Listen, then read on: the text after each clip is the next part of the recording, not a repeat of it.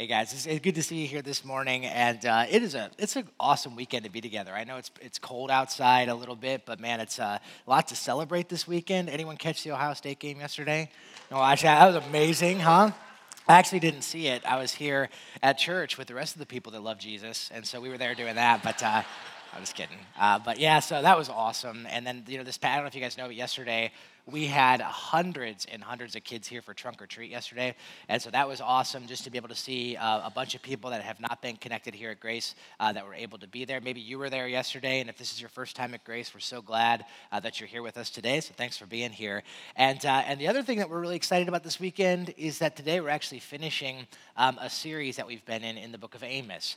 And so if you've been with us, you might know over the past eight weeks, uh, we've been journeying together through this incredible book in the Old Testament uh, the book of Amos. We've been working through that together, and now today we're kind of coming to the close of this series. We're wrapping up kind of our study in this book, the book of Amos. And uh, I do just want to say that if you're a guest, I know you might just be catching us here at the end of this conversation.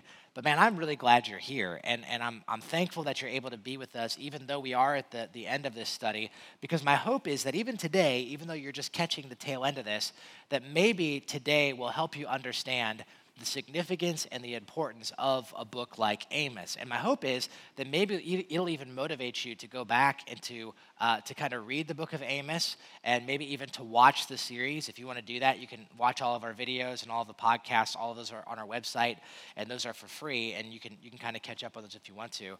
But, but what we've been saying is this, is we've been saying the book of Amos is honestly one of those books of the Bible that is oftentimes overlooked. Uh, many people have never read the book of Amos. We said that a lot of people don't even know there is a book of Amos, and yet this book is really important. It's a, strikingly relevant book, and uh, it is one that has a lot to say to us. And so, my hope is that if you missed out on this series, then maybe you'll go back and check out Amos. My hope is that if you've been with us through this whole series, as we kind of conclude today, my hope is to kind of give us some takeaways. Uh, my hope is that we can kind of answer the question okay, now that we've studied this book, like what do we walk away with right what do we what do we need to walk away with from uh, from this series and from the book of Amos. That's what we want to do is kind of add some closure to uh, this whole conversation. So I want to encourage you as we do that to go ahead and grab your Bibles, and I want to invite you to turn for one final time to the book of Amos. We're going to go to Amos chapter 9. Amos 9 is the final chapter in the book of Amos. That's what we're going to be uh, looking at as we kind of finish out this series here together. So, Amos 9, you go ahead and get your Bibles and get there. If you're a, a smartphone or tablet person, by the way, you can download our app if you want to. You can access the Bible through the Grace Church app. Uh, or if you want a physical copy of the Bible to use and you didn't bring your own, there should be some black Bibles underneath the chairs. Page 642 in those black Bibles is where you're going to find Amos chapter 9. So go ahead and get there. And then, uh, of course, let me just say that if you are a guest with us today and you do not own a physical copy of the Bible, we actually would really love for you to have one of those. And so you can grab one of our physical copies, make that a gift from us to you, take that home, and we think that'd be really good. So, Amos 9, hopefully you're there or you're getting there, you're finding your way there. That's really good. And as you guys are flipping there, um, if you've been around here for a little while, you maybe have heard me tell some stories before about a really cool experience I had a few years ago. And so uh, it was uh, several years ago now, I had this, this really neat opportunity. Uh, I got invited to go speak at a conference that was up in Alaska. It was in a, a place called Soldotna, Alaska. Anyone ever hear of Soldotna, Alaska? I had never heard of it before. It's a couple hours, a couple of you have. It's a couple hours south of uh, Anchorage. Uh, but I got invited to go speak at this conference, and I was so excited because I had never been to Alaska. And so I was like, oh man, this will be this will be kind of cool. So I was scheduled uh, to give three or four talks at this conference, and then after I was done. I actually had a couple of days where I didn't have anywhere to be. I, I, I didn't. I, my, my plane left a couple days after I was done, so I had some time. And I was so excited because I was like, man, I've never been to Alaska and I want to see Alaska and it'd be kind of cool. Now, the interesting thing is the time of the year that I was there was the dead of winter. And so it was January, right? And so they have the whole the whole sunlight thing going on up there where they don't they have a limited amount of sunlight and it was really cold. But I was like, it doesn't matter, it's Alaska. So I went and uh, got done with my speaking engagements. And when I was done, the, I was uh, staying with a host home family. Now, there was a family that was part of the church that was connected with this conference, and they were hosting me at their house. And they were just some of the most hospitable people I ever met, some of the nicest people I'd ever met. And when I was done speaking, I remember they said, they said, okay, uh, you have a couple of days. We're like, can, can we go and show you some of Alaska? And I was like, yes, please. You know, show me, show me what there is to see. And so we drove around and we saw some cool stuff. And uh, they showed me um, a couple of the glaciers and the glacier lakes, and that was that was so cool. And the one thing that they that I thought was so fun that they had me do was they took me snow machining. And uh, if you've ever been to Alaska, you know that snow machining is the way that they is what they call snowmobiles. We call them snowmobiles. And I thought it was so weird that they called them snow machines until I realized, well, you guys live in Alaska, so you can probably call it whatever you want to right? You have more you have more rights to name that machine than I do. And so I was like, I'll call it a snow machine. So I went snow machining with these guys, and um, and they took me out into the mountains of Soldotna, and I just got to tell you, I had so much fun. And if you if you guys know me, you know I love all things that are you know like vehicle related, like if it's an ATV or if it's a four wheeler, if it has an engine and you can ride it, I pretty much love it. And so I, have never been snow uh, machining before, snowmobiling, and so I was having a really good time doing it. But I was actually also really surprised because it was way more difficult than I thought it was going to be. And, uh, and the snow was really, really, really thick. And on a snow machine, you have to like work to get that thing to go around stuff. And in some, some, some points it gets buried and you gotta pick it back up, you gotta muscle it around a lot. And the crazy thing was, here I was in the dead of winter in Alaska and I was dripping sweat as we were out in the wilderness doing the snow machining thing. And so they took me, I remember they took me over this mountain and uh, there was the snow was really really deep and we had to navigate around all of these little bushes that were everywhere. And so i would like you know kind of hit a bush and then have to like pick it up again and go around and it was really hard. And these guys of course were pros right? They were just kind of weaving in and out of stuff and they were doing fine. I was you know getting stuck and and then i remember after we went over this mountain we were going through this deep snow and there was bushes all of a sudden it opened up and it was just this big field and i was like oh this is going to be fun and so we got down to the field, and we, sure enough, we just opened it up, opened the throttle up, and you could just go. We were going, you know, probably 45, 50 miles an hour. We were doing donuts. We were just having a blast. And I, I just had, I had so much fun. And so after about an hour of doing this, we took a break because it was kind of exhausting. And, and they were talking to me, my hosts were talking to me, and they said, um, they said, hey, do you, you like this? I was like, oh man, I was like, I love this. I'm in, I'm in heaven. This is, this is awesome.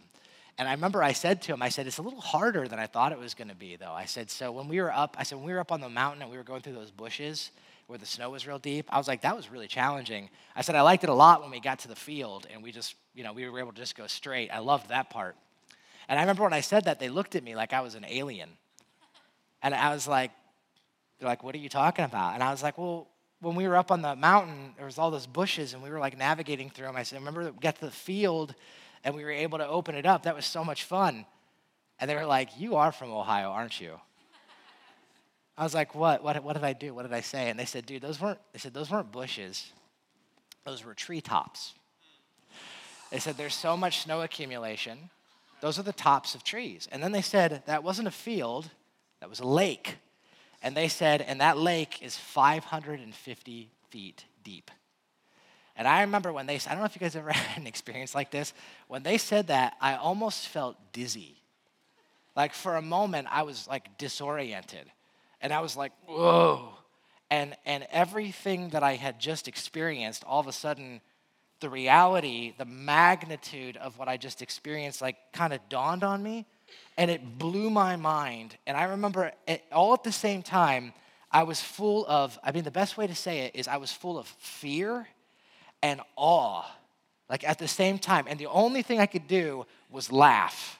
So they were like, those were treetops, and that lake was 550 feet deep. And I was just like, no, no way. I was like, that's nuts. And they're like, yeah. And, and I just, I remember I was just like, everything that I was just thinking, the reality of the situation that I was just experiencing, it is bigger it's more immense than I could even imagine. And, and I remember in that moment when I thought about the heights that I was riding on and the depths of what was below me, I, I gained, it was almost like a, a reverence for Alaska. I was like, Alaska is different than I thought it was. It is much bigger and much more um, expansive than I previously thought. And it was just this really cool experience. Now, here's the thing I tell you that because if you can relate to that, if you've ever had that happen before, when you experience something that you thought was reality, and then all of a sudden you realized what the true reality was, and it was a disorienting feeling. I think if you can relate that experience, you can understand a little bit of what I think the point and the meaning and the reason the book of Amos has been given to us. Uh, and, and that's what I want to kind of conclude with. I want to conclude with what I believe the book of Amos is intending to do in our lives, why I believe God has given it to us, and how we can walk away changed as a result of it. And so there's really three things I think that the book of Amos, as we've been studying, I think there's three things the book of Amos is trying to do. And I just want to talk about them briefly. So here's the first thing. The first thing I think the book of Amos is trying to do as we think about this series and the, and, and the study is, is, is this. I think the book of Amos is trying to expose to us, it is intended to expose us to the immeasurable depths of our sin. Okay, so what is, what is the point of the book of Amos? What is the reason for the book of Amos? Well, one of the things that Amos is trying to accomplish is it's exposing to us the immeasurable depths of our sin. Uh, we, we say it this way at Grace sometimes. Amos is trying to tell us that sin is more serious than we think and we are more messed up than we think we are. And that is not always an easy and comfortable message to hear. In fact, it's a very uncomfortable message and it's a very unpopular message, which, by the way, is why this series has been a very uncomfortable and a very unpopular series. Why? Because the message is an uncomfortable and unpopular message. It's a message we don't always like to hear, but yet we see it all throughout Amos. In fact, if you were with us, if you're just joining us, what we said was we said that Amos was a, a book that was written about 2,700 years ago uh, by a guy named Amos. He was a prophet. And we said that he's writing to God's people, God's people who were called by God's name. And yet they had drifted dangerously far from where God desired them to be. They had drifted from God's heart. They had drifted from God's intentions. They had drifted from God's purposes for them. And they were completely unaware of it. And God sends Amos almost as a wake up call to his people to help expose how far it is that they've actually drifted. And here's what we said we said the book of Amos wasn't just written for God's people back then. We said the book of Amos is actually written for us today. It's, it's equally as relevant to us. And we said the book of Amos exposes us to the immeasurable depths of our sin, how far we often drift from the heart of God. And like I said, that's not always comfortable. It's not always easy to hear. It's not always a popular message. It was, uh, I thought it was kind of funny. I was talking to Pastor Seth this past week, and, uh, and he said something about, we were talking about how the book of Amos is not the easiest book to read and how most people just prefer not to read it, honestly. And we were talking about that, and I thought he said something was really insightful. He said, I think, he said, I think one of the reasons people don't like to read the book of Amos is he said it doesn't follow your typical story arc. Okay, so I don't know if you guys are familiar with this term or not. There's, a, there's actually a technical term. It's called a story arc or a narrative arc. If you've ever studied writing or if you've studied movie production, you might know that there is a, there is a typical story flow that every good story follows, right? And it basically, I'll, I'll explain it this way. I'll draw it for you. So this is the story arc, okay? And basically, here's what it goes. Every good movie you've seen, every good book you've read, it always follows this arc. And here, here's the arc. Story begins once upon a time. It establishes normal. So it, it, introduces you to the characters. It says once upon a time there's a bunch of people and this is what it looked like in their life. Right? That's how every story begins. And then inevitably, every good story, there is going to be a critical moment when something happens. There's a critical event. Uh, there's a problem. There's a drama. There's a tension. Right? Something happens, and that introduces basically the plot begins to, to, to, to, dive into action, into drama, into confusion, into there's some kind of trial that they're trying to figure out. Something is happening in the movie, there's something that needs to be resolved, right? And then what happens inevitably in every good story is that there's a turning point. There's a point where the protagonist, you know, beats the bad guy, or the couple falls in love, or whatever the story is. And then everything begins to start to go back to a place where eventually everything returns back to normal and everybody lives. Tell me. Right, why do we all know that? Because that's every story. Every good story, every narrative follows that plot line to some degree or another. And I thought what Seth said was so good. He said one of the reasons why we don't uh, we don't like the book of Amos is because it doesn't follow this plot. In fact, if I could draw for you the plot line of the book of Amos, it would look more like this. Okay, so I mean, if you've been with us, this is Amos. First off, there is no, there is no establishing anything at the beginning. You're not introduced to any of the characters. You're not told what the circumstances are. It, here's how the book of Amos begins The Lord roars from Zion. And you're like, whoa, what's going on? What's happening? Why is God a lion? What's Zion? No idea. And you start reading it, and then progressively, every chapter chapter 1, chapter 2, chapter 3, chapter 4, chapter 5, chapter 6, chapter 7, chapter 8, chapter 9, it increasingly gets worse. It goes down, down, down, down, down, and then it's over. The end. And you're like, wow. In fact, I just want to, let me just show you something real quick. I want to show you just a quick snapshot of every uh, every chapter in the book of Amos. I'll just show you a quick picture. So, in Amos chapter 1, verse 2, here's how Amos starts. This is just a recap, right, for those of us who have been here for this series. This is a recap of the book of Amos. Chapter 1, verse 2 The Lord roars from Zion.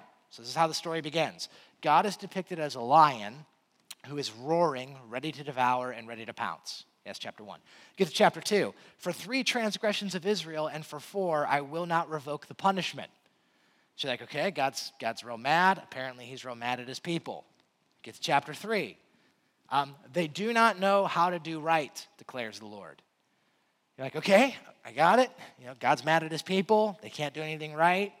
We stink. Got it. Okay, but we're only in chapter 3. So we still got, we still got, you know, six more chapters, right? And hopefully everything's going to get better. That's what's going to happen. You get to chapter 4. God calls his people the cows of Bashan. And We talked about this. We said what God is calling his people is overindulgent fat cows. That's what he's calling them, which we're like, that's not super endearing, right? But we're only in chapter four. Things are going to get better, certainly, right? Then you get to chapter five. For I know how many are your offenses and how great are your sins. Chapter six. Woe to you who are complacent in Zion. God says that you're complacent. And now all of a sudden you're like, we're in chapter six. There's three more chapters left. Something clearly has to start changing. Where's the hope? Then you get to chapter 7. Then the Lord said, Look, I'm setting a plumb line among my people. I will spare them no longer. Get to chapter 8. Then the Lord said to me, The time is right for my people Israel. I will spare them no longer. And now you're starting to get panicked because you're like, The book's almost done. There's only one chapter left. And then you get to chapter 9. And I can summarize for you what chapter 9 says in verse 8. Here's what it says Surely the eyes of the sovereign Lord are on the sinful kingdom. I will destroy it from the face of the earth. And then that's the end of the book. And you're like, really? That's it? What, what am I supposed to do with this? Right? You're like, that was a really encouraging book to read. I'm glad I read that. Thanks for the hope and optimism, Pastor Tony. Like, it's great. Glad we did a nine week series on that, right? And we could feel that way walking from the book of Amos. But here's what you need to remember, and here's what's so important. You need to understand that the book of Amos is not the whole story in itself. The book of Amos is only a piece of a bigger story, of a broader story that God is trying to tell. And what is the purpose of the book of Amos? Well, you have to understand this. The purpose of the book of Amos is first off that it's trying to help us understand the depths, the immensity of the depth of our sin, right? The immeasurable depth of our sin. And my guess is, like I said, if you've been with us in this series, you have felt this. Week after week, you have felt this. So, week one, we, we talked about, man, you know, what, what, the ways we drift from God. And you're probably like, yeah, man, I drift from God too. Week two, we're like, Here, here's one of the ways that we drift from God right here, man, is we, you know, blessing blockage. And you're probably like, oh, yeah, I, so convicted. I, I do that sometimes too. I need to work on that. Week three, we talk about another way we drift. You're, like, you're probably like, oh, yeah. Every week, you're probably like, oh, oh, oh and just beat down, beat down, beat down, right? And why is that? Because what Amos is trying to do is he's trying to help us understand sin is more serious than we think. It runs deeper than we know.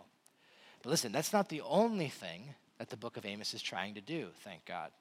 The book of Amos is trying to reveal to us, for sure, the depths of our sin. But here's the second thing you need to know the book of Amos is equally revealing to us the staggering heights of God's holiness. Okay, so the, the book of Amos is doing two things at the same time. It's helping expose to us the immeasurable depths of our sin. Man, we all drift from God and we drift far, and sometimes we drift in ways we're not even aware. but at the same time, it's also revealing to us the staggering heights of God's holiness.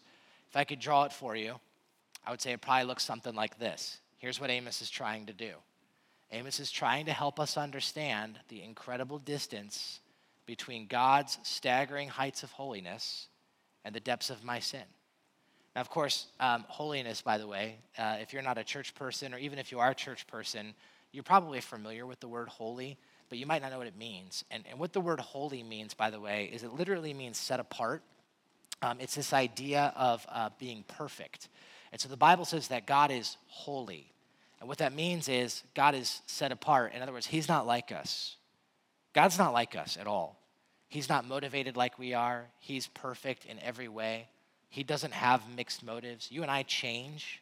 So one day we might wake up and we're excited and passionate about life, and the next day we wake up, we might be depressed and sad, and the next day we wake up and we're energetic and excited, and one day we're faithful and one day we're unfaithful. God doesn't change. He's the same all the time, all the time, consistent, right? He's holy, He's perfect. And the Bible says this that God, because He is holy, and listen, infinitely holy, that He cannot coexist with unholiness or imperfection.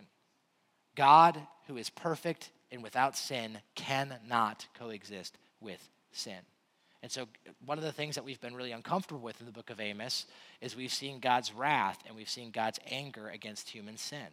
That God is not apathetic towards human sin. God is not like passive, not like, well, you know, it's okay if you're a sinner. No, He's like, I, I am, I, I, His holiness says, man, I can't tolerate sin.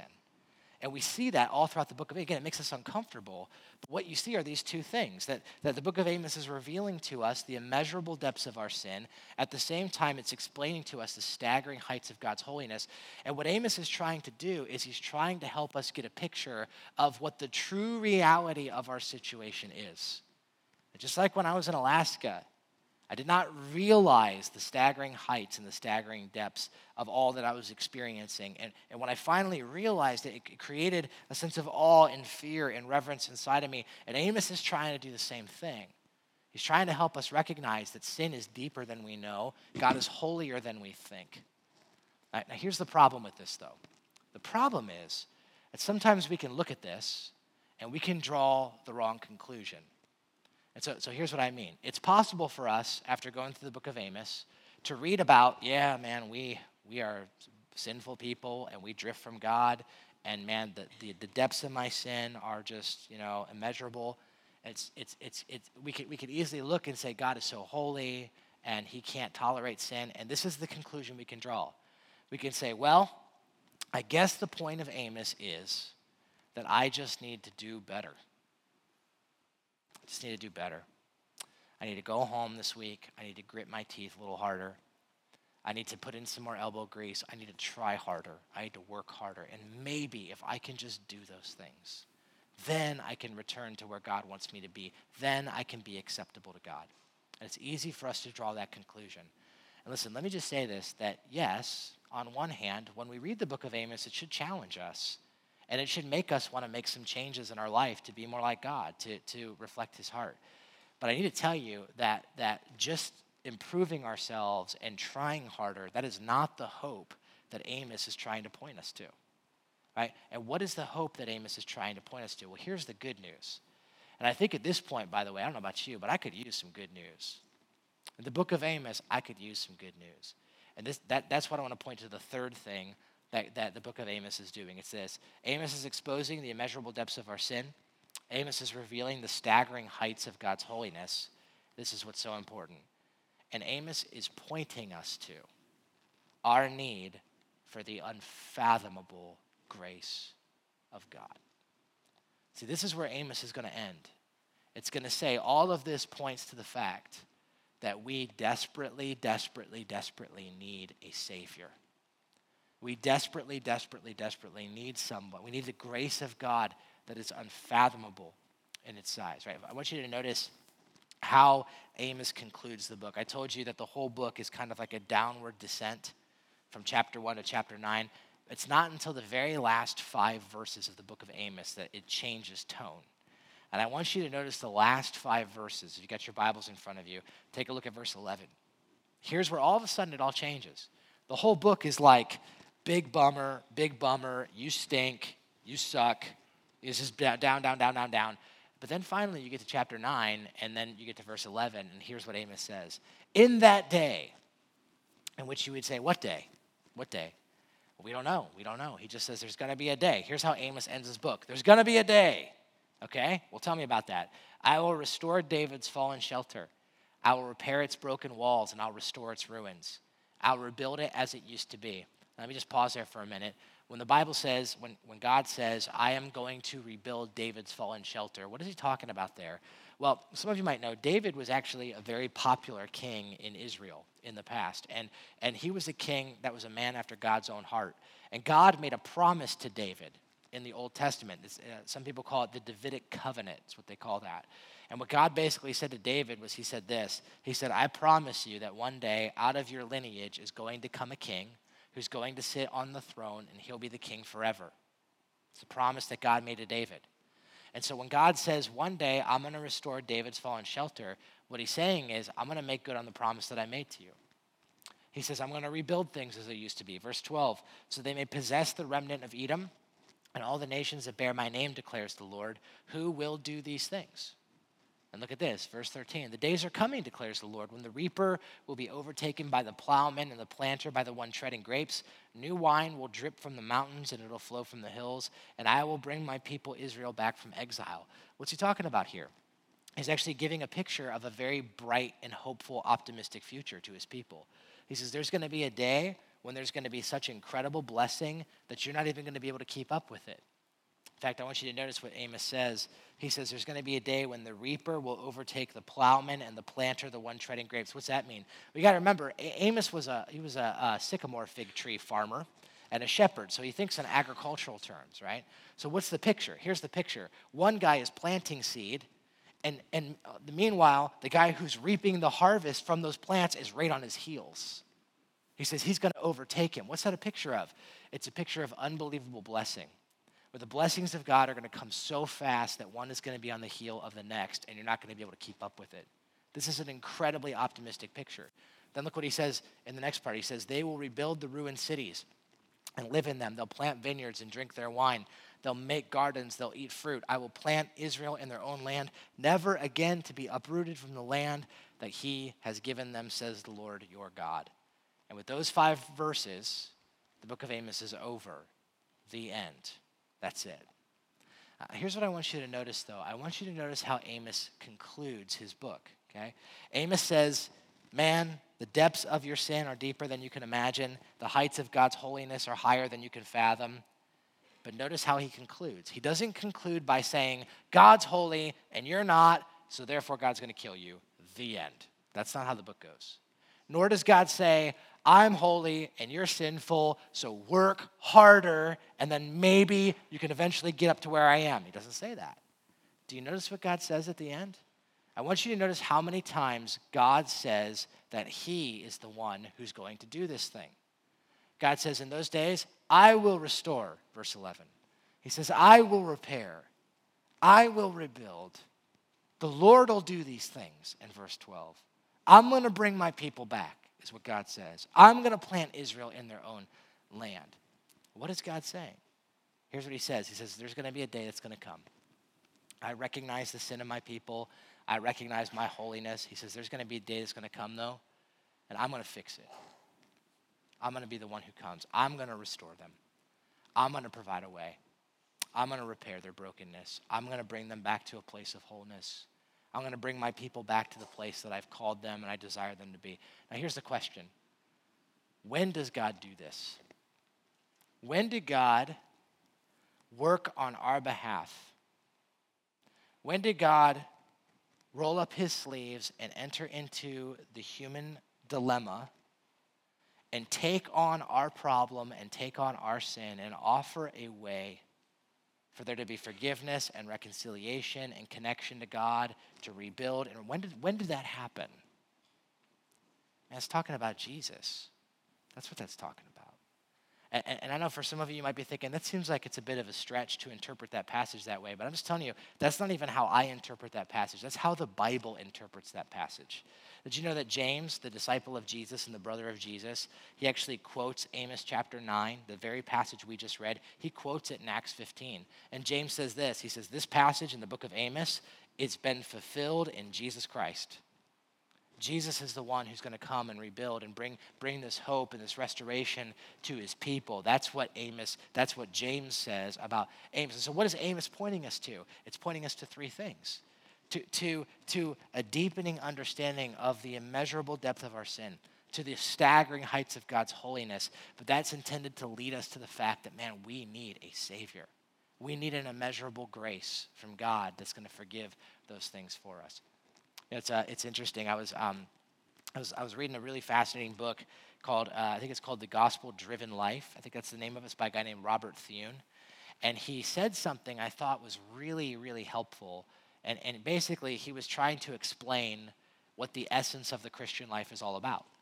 And I love what he said. In fact, I'll draw it for you here on the screen. But um, in fact, if you're if you're a person that's just investigating Jesus, if you're not a Christian and you're trying to figure all that out, I think this might be really helpful for you because this might help you understand what the core essence of Christianity really is all about. So hopefully you'll find this helpful. But what Robert Thune says is he says, as you go through life, he said, when a person becomes a Christian, the moment they decide to follow Jesus and embrace the message of Christianity, he said what happens is they become aware of two realities at the same time. And the two realities that a person who follows Jesus becomes aware of is God's holiness and their sinfulness. Okay, that, that's the first recognition a person has to come to before they become a Christian. And when they recognize God's holiness, God is perfect, God is awesome, I'm a sinner, I can't live up to his standard, that points to the need for grace, points to the need for the cross. I need Jesus. And when a person embraces the cross, that's when they become a Christian, when they recognize that. Now, here's what he goes on to say, because I think this is so important. He says that a lot of times we actually view this as the beginning of Christianity. And then after that, he says, unfortunately, a lot of times what we do is we say, well, okay, now I'm forgiven and God has forgiven me. Now the rest of my Christian life is about me being a better person. So I just need to work harder and try more and just be better because i have been forgiven. Now I just need to keep going. But what he says I thought was so good was he said, no, he said, actually, the Christian life looks more like this.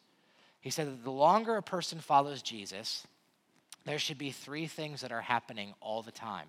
And one is the longer a person follows Jesus, there should be an increasing measure of growth in that person's recognition of God's holiness longer I follow Jesus, the more I should recognize, man, God is holy. Wow, God is holy. And that, that should continue to grow. My perspective of that reality should continue to grow. At the same time, what should be happening is I should be growing in awareness of my sin. Man, I, I, I am messed up. Wow, I'm even more messed up than I thought I was. Now, it's not that the longer I follow Jesus, God becomes more holy and I become more sinful. It's just that my awareness of those two realities should grow. And as those two realities grow, by necessity, what happens? My recognition of my need for the cross grows. See, the, the cross looms larger in my life. The longer I rec- the more I recognize the depths of my sin and the heights of God's grace, the bigger I realize God's grace really is to me. The bigger I realize the cross is to me.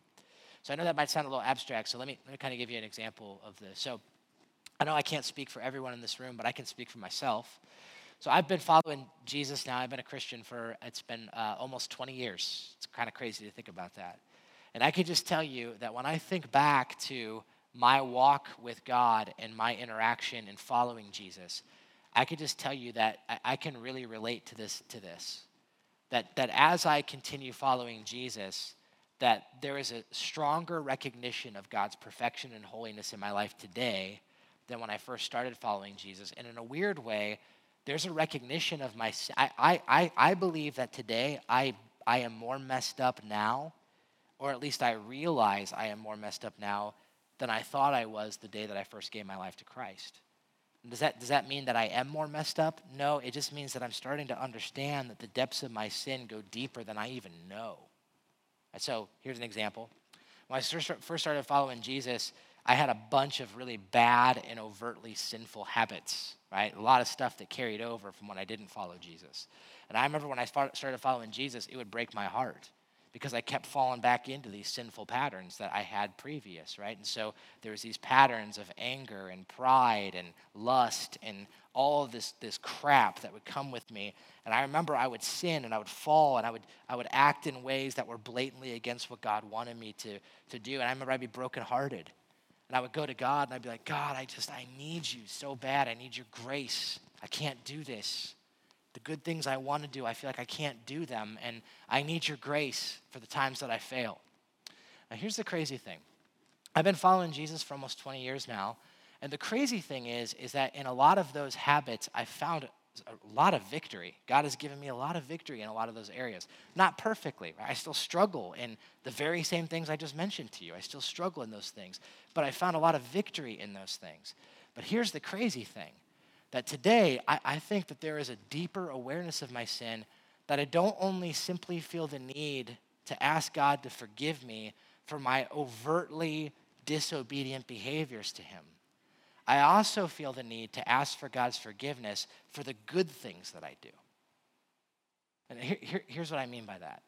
I have found that now, even when I try to do something good, an act of altruism, an act of goodwill, that in itself is loaded with all kinds of complexity and insecurity and pride and, and self righteousness, right? And so, so here, here would be an example. Um, one of the things that I, I get to do uh, on, a, on a very regular basis, as you guys know, is I have the great honor and privilege to, to come up here and to present and to teach the Bible.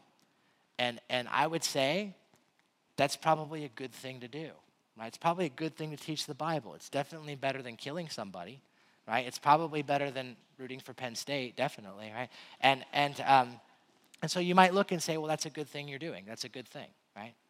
But here's the thing: when I get up here week after week, or however often I'm up here, I'll just be real honest with you. At any given time, there are two things that are happening in my heart. All right, and here's one thing. One of the things that's happening in my heart, it's even happening right now, that's happening in my heart, is that I desperately want you to know and love and follow Jesus.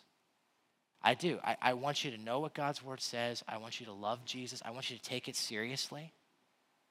I want you to actually realize that Jesus matters in your life. Like that's happening in my heart. I want that for you. And I want to I want to do a good job. I want to be used by God. I want to serve you. That's a part of my heart. But I'll tell you this, and, and this is no surprise to any of you, especially if you know me. There's another part of my heart though. And here's the other part of my heart, and this happens simultaneously with the other part. And the other part of my heart is this I want you to like me, I want to impress you. I want you to think I'm smart. I don't know why that's funny, right? You're like, not happening, man, right? I, I'll be honest with you, and I, I hate to say this, but it's just true. Just being completely honest with you guys. Sometimes I like to hear my name more than I like to hear Jesus' name. Is that a good thing? No, that, that I'm beginning to realize I'm more messed up than I think I am. And the depths of my sin and the depths of my insecurity and the depths of my pride and my ego run deeper than I even think. That I don't just simply need Jesus to die for my bad works, I actually need Jesus to die for my good works because they're full of now now where does that lead me? It leads me to a place not where i just say well geez i can never get it right. I can, it leads me to a place where i say man thank you christ. Thank you i need a bigger cross i need a bigger grace and i'm so thankful that as i recognize the depths of my sin that is deeper than i can imagine and i imagine the heights of your holiness that the cross looms larger in my life i need you and that, that is exactly what Amos is trying to help us do recognize our need for a Savior. My guess is, if you're a person that's followed Jesus here longer than I have, my guess is you probably say, oh, yeah, and it just keeps going, man. Just you wait. You're going to come and find out that that just continues to go and go and go, that you grow in the awareness of your sin and your holiness. And you guys, this is why I think it's so important that we actually read books like Amos. Why is it important that we would actually go through such a challenging book? Why is it important that we would allow God to stretch our view of our sin and His holiness? Here's why. The reason is because when we don't allow those things to be stretched and expanded, we actually minimize God's grace in our life. Right? When I don't grow in my understanding of sin and I don't allow that to happen, when I just sit comfortably in my just the understanding I have that, you know, whatever, if I don't grow in God's holiness, I actually minimize God's grace in my life. So let me explain what I mean by that. Uh, my guess is if I if I asked you today, if I said, "Hey, are you a imperfect person in this room? Are you a sinful person?" My guess is probably 100% of the people in this room would agree with that statement. Even if you're not a follower of Jesus, my guess is you'd say, Yeah, no one's perfect. I'm not perfect. I'm, a, I'm a, a sinner, if that's what you want to call it. Sure, I'm a sinful person. But here's the thing I think if I asked some of you, if I said, Are you a sinful person? You might say this. You might say, Yeah, I'm sinful. And, and yeah, I'm imperfect. But come on, man, no one's perfect. No one's perfect. And I'm not, I mean, you know, I'm not that bad. I'm not, I'm not perfect. No, no, I'm not per- no one's perfect. But I'm not that bad, right? I mean, I go to church. I'm here, right? That, that says something. I'm an, upsta- I'm an upstanding citizen. I give. Right? I'm a pretty good person. I don't do any, I've never killed anyone. I've never done any of the really big sins, right? I've never murdered anyone. I don't own a cat, right? I never done anything real evil like that, right? And and and you might say that, but listen, when you do that, what are you doing? You are minimizing your sin and you're actually minimizing God's grace. What you're saying is, I don't actually need a big cross. Other people, man, they need a big cross. Like that, that my one my sister-in-law, she needs a giant cross. My cross this big. I only need this one, right? You guys remember what Jesus said? And I think it was Luke 18. He gave that incredible parable. He said there was two men that were praying. One was a Pharisee. He was a religious dude, had his, had his outward life together.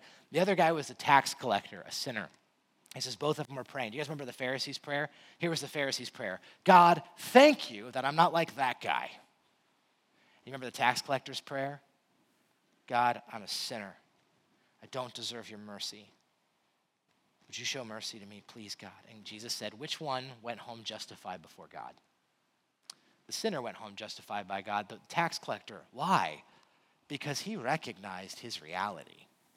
See, the Pharisee was like, I'm not that bad. I don't really need the cross all that much. I don't really need grace because I'm actually a pretty good guy. And Jesus was like, Nope, you don't get it. You don't understand the need for the cross. What we can do inadvertently sometimes is we can minimize God's holiness. We can minimize God's holiness. We can make God in our image. And we can say, God, yeah, He's not that serious about sin. Yeah, I mean, I mess up, I'm imperfect, but come on, man, God understands, right? God's kind of that hippie, bohemian type of God where He's just like free love for everyone. And hey, I'm cool. Whatever you want to do is fine, man. I forgive you. Boys will be boys. I get it. I accept you no matter what. I just love everything all the time. Free grace for everyone. And we cheapen God's holiness because, listen, God is not apathetic about sin. Amos is very clear on that. He's not. He's serious about sin. And his grace is not, it's not free grace for everyone. No, no, no. It's costly grace. Costly.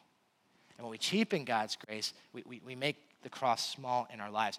So, why do we come back to the book of Amos? Why do we read books like Amos that stretch our view of our sin and God's holiness? Here's why because Amos is trying to reveal to us our need for the immeasurable grace of God, the unfathomable grace of God.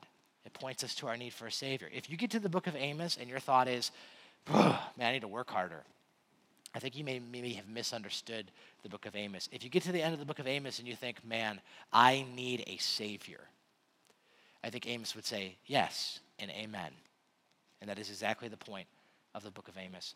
It's interesting. I was, um, when I was thinking about this whole talk this week, I could not help but think of one of my favorite movies of all time. I love the movie um, Remember the Titans. You guys ever seen that movie before? It's a good movie, football movie.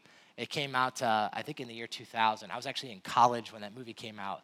And man, you talk about a good story arc. That's like one of the best stories told. And I love the amount of um, of adversity that that team had to overcome. And you think about the racial adversity, you think about the team dynamics, and then there's that plot twist when they give Coach Boone the ultimatum that if he doesn't win another game, that he's going to lose his job.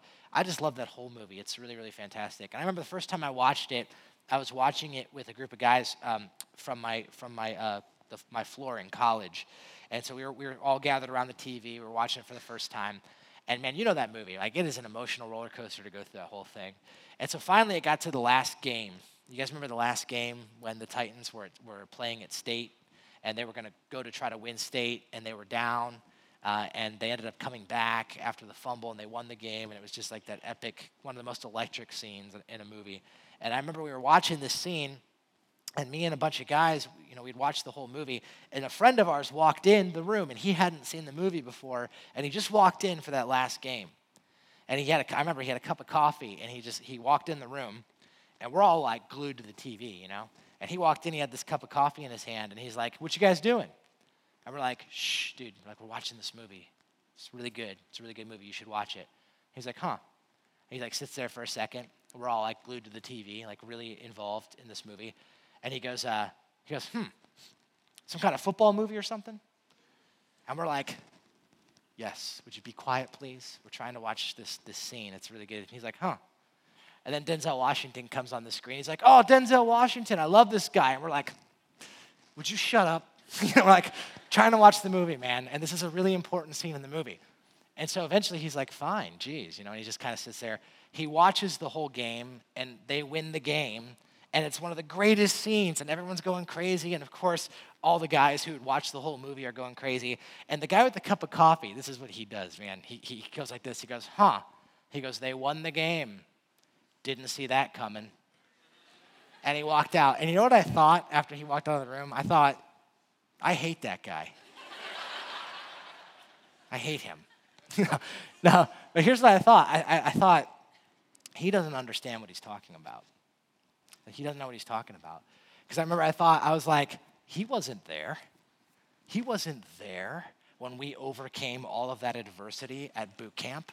Uh, like I, like I was there, you know. I was like, he wasn't there when we had to go through that. What, he was not there when the left side, strong side breakthrough happened at training camp. He wasn't there when we had to come back to school and overcome all of the racial tension that existed. He wasn't there when we fought through all of the games. Like, he wasn't there. He doesn't understand.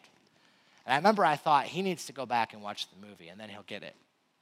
Listen, here's why I tell you that a lot of times, unfortunately, what we do is we race to the New Testament, we race to the story of Jesus. We read about the cross, we read about his grace, and you know what we do? We say this we go, Yeah, Jesus died for my sins. Mm hmm. Jesus Christ died for my sins. I know. And I just want to say, you don't know what you're talking about man, if you, if you haven't been through, if you didn't go through the whole story, if you have not seen books in the Old Testament like Amos that show the depths of our sin and the heights of God's holiness, then when you get to the cross, if you, if you skip all of that and you just go right to Jesus, you have a small view of who he is and of who you are. And, and man, I'm just telling you, when you, if, I, if I say, Jesus died for your sin, and you're like, mm hmm, mm hmm, yeah, I know, that's nice. You don't know what you're talking about. Jesus died for our sin. Our sin. Holy God died for our sin. And when you read books like Amos and through the Old Testament, man, you start to see like, the, the angst and the anticipation and the, the constant need. The whole Old Testament is saying, man, we need a Savior, we need a Savior, we need a Savior. And then finally, after this whole thing, you get here and Jesus shows up and He's here. And people are like, yeah, Jesus died for my sin. You don't understand. The reason, the reason we need to go back to books like Amos is because we need to recognize the depths of our sin, the heights of God's holiness, and the immensity of grace. And when you begin to understand that, that will transform you. That will change you. And God will use that to mold you into the person that He wants you to be. If you have a small view of grace, you're going to show a small grace to others. If you have a small view of grace, you're not going to be able to see the complexities of, of, relationships, of your fallen nature in your marriage and in your relationships. You'll never find healing in those places. It's only when you recognize the immensity of grace that it will work itself in you and work itself through you. And listen, when that happens, God will rebuild you. God will reestablish you. He will fight for you when you put your hope in Christ. So here's my hope walking away from the book of Amos. My hope is three things would happen in your heart and in your life. My hope is that the first one is that you would grow in your understanding of the immeasurable depth of your sin. That you would recognize that, man, I'm more messed up than I think I am. And Amos is pretty helpful to show me that. It's not always comfortable. My hope is that you would recognize the heights of God's holiness, how staggering it is. My hope is it wouldn't stop there. My hope is it would point you to the need for a Savior, for the cross, that the, the cross would loom larger in your life as a result of the book of Amos. My hope is that you would go back to the book of Amos and that you go back to it often. You would let it stretch you, you would allow it to make you feel uncomfortable so that God's grace could be shown to you in those ways ask the band to come up. And um, as they settle in, I just I want to end with just a, actually kind of an invitation. And I feel like I'd be remiss if I didn't offer to you. If you're a person that is investigating Jesus, or maybe maybe even grew up in the church, but for you, Christianity has really just always been about modifying your behavior and trying harder and just trying to get your act together for God. And maybe honestly, for the first time today, it's making sense to you that what Christianity is all about is actually about the grace of God to you. Listen, for some of you, you need to hear this. You cannot outrun God's grace. And some of you are in a place right now where you're experiencing brokenness in your life. Maybe you feel like you've gone too far, that you're unforgivable by God. Listen, I'm just here to tell you, you don't need to get your act together to then make yourself presentable to God. That's not how it works. That's not the gospel. The gospel is that Christ has come to you and he's offered you a grace that, that is deeper and wider and larger than you could ever imagine. And when you embrace that grace, it's available to you, and God will fight for you, and God will redeem you, and He'll bring, he'll bring the broken things back together. And so if you've never embraced the cross, if you've never embraced Christ, maybe today for the first time you want to do that. And you can do that. And you don't, there's not like some kind of secret magical prayer you pray. There's not a seance you have to do. It's just between your heart and God's heart. You just talk to Him. And you can just tell Him, God, I need you. I need your grace and I, I need your forgiveness. I need the cross. I'm a sinner and you are holy, and there's no way I could ever work myself to you. And so, God, I need you. God, I've tried to define and direct my own life, and it's led me nowhere great. And so I pray that you come in and that you would do those things. And you could talk to God and you can ask Him to do that. And I'd encourage you to do that because that's a grace that's available to you. Let's pray. Well, Jesus, I just want to say thank you for um, thanks for the book of Amos. It's uh, it's, it's a wake up call. It's not the easiest of books to read, but it's powerful and it's effective. And God, I'm glad that you have preserved this book for us. That in your grace, that you've that you've kept this incredible book, the book of Amos, that you would reveal in our hearts the uh, immeasurable depth of our sin, the staggering heights of your holiness. And in so doing, it would point us to our need for an unfathomable grace. Thank you for your grace. Your grace is bigger than we can imagine. It goes beyond what we can ever dream or hope, God. And I'm really thankful that you've provided that for us because the truth is, if it was up to us to try to make ourselves like you, we would, we would just be, we would be hopeless. Uh, but you've given us incredible grace. So help us to walk in that, God. I pray even for the person today, maybe who for the first time has latched on to this, uh, this, this, this, uh, this key important understanding of the gospel. I pray that you'd help them to trust you, to put their hope and their faith in you, God. And um, God, we believe you're our only hope.